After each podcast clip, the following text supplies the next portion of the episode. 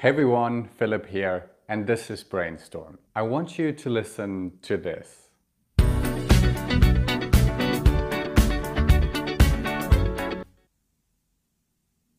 Could you hear the last note in your head? Isn't that strange? You could hear a sound in your mind before it was actually real.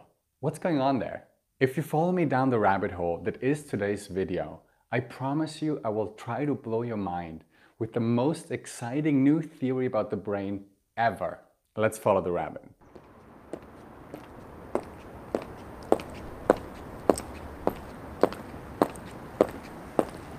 Walking. We never pay much attention to walking. It's such a mundane thing, we hardly stop to think about it. If we did stop for a second and contemplate the act of putting one foot in front of the other, we might stumble upon an incredible realization. We walk through the world assuming we know what's going to happen next. Our brains are constantly racing ahead and asking themselves, what's going to happen next? How long will our stride be? What will the ground feel like? How much pressure we have to apply for the next step and so on. And all of this happens without us consciously thinking about it. You don't constantly stop after every step to check if you're stable before taking the next one, right? And the same holds true for music. Our brain is racing ahead while listening to a song, thinking about what the next chord will sound like, what the next line will be like, how the melody will continue we are only able to walk the way we do and with so much confidence and speed because our brain's predictions are mostly correct. But what happens if they're not?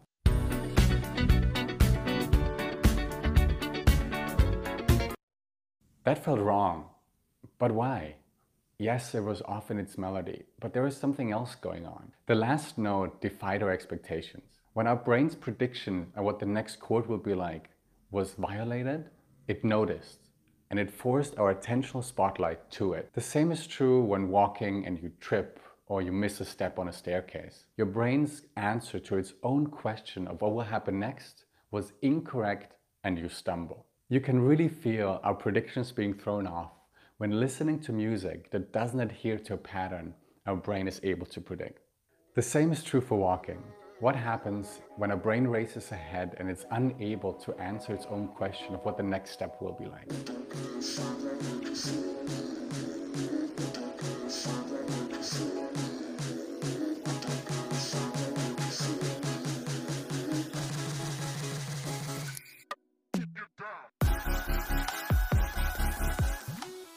Walking on ice, we struggle because the ice is slippery.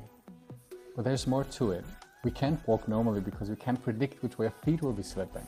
Every step we take is painfully slow and we have to constantly wait and see if we're stable. Thanks to the ice and almost no friction, we enter the world of unpredictability and uncertainty. Whether it's listening to music or walking down the street, our brains do one thing above all else. They predict what's going to happen next. That's their primary purpose. And it happens unconsciously. You automatically predict the end of this sentence and you predict your phone or your laptop not to die while watching this video. If the brain is truly a prediction machine, wouldn't we have noticed this in its anatomy and architecture? Well, let's have a look. Okay, I need a brain for this. Beautiful. So let's see what happens if I shine a light onto your eye. Kind of like um, this. The light will hit your retina cells in your eye, which will send an electrical signal into your brain via the thalamus, which is kind of a relay station or a gatekeeper, and onto the visual cortex.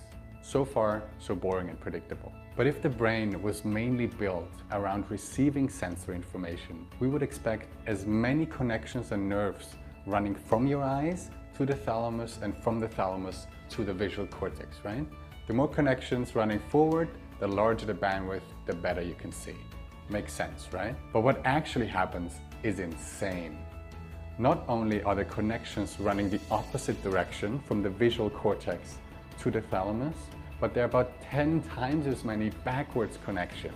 What the hell's going on? Why would there be 10 times as many connections going backwards instead of forward?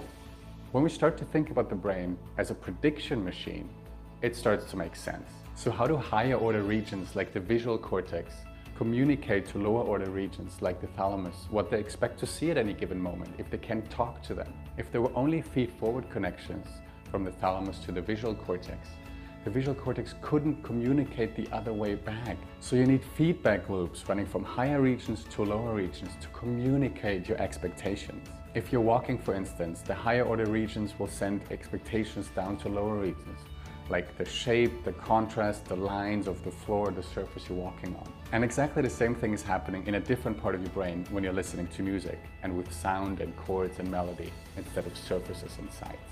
The basic fact that there are more connections running from top to bottom than the other way around reveals the ultimate importance of predictions and how evolution shaped our brains to be prediction machines. Think about this. 90% of your bandwidth is used to communicate predictions and expectations and not sensor information.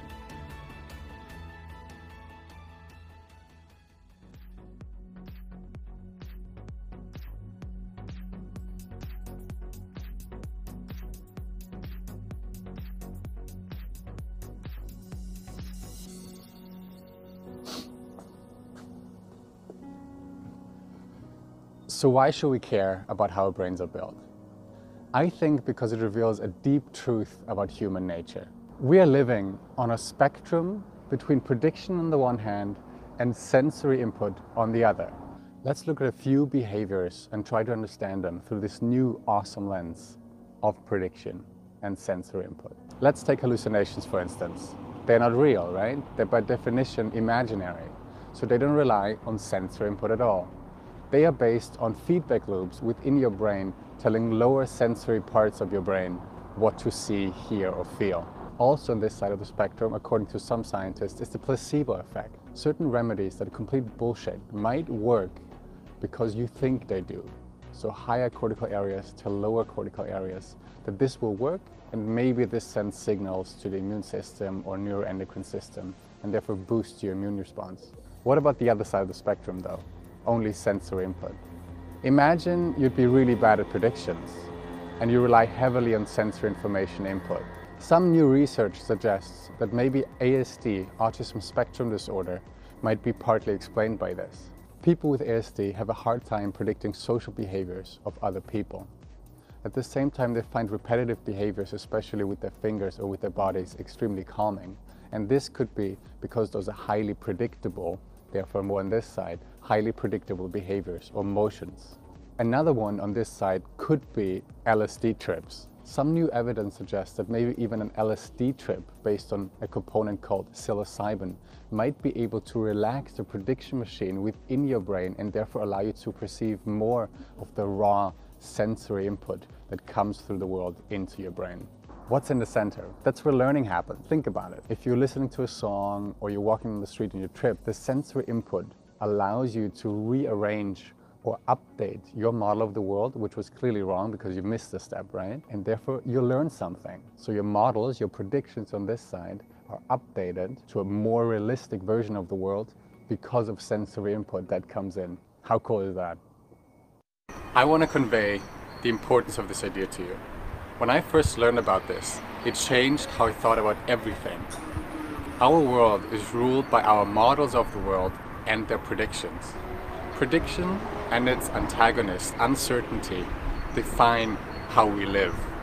It literally takes a toll on your mind to live in a world you can't predict. The classical Buddhist formula for happiness, happiness equals reality minus expectations, has some truth to it, but that's a topic for another video. The only question that's now left is, what's next?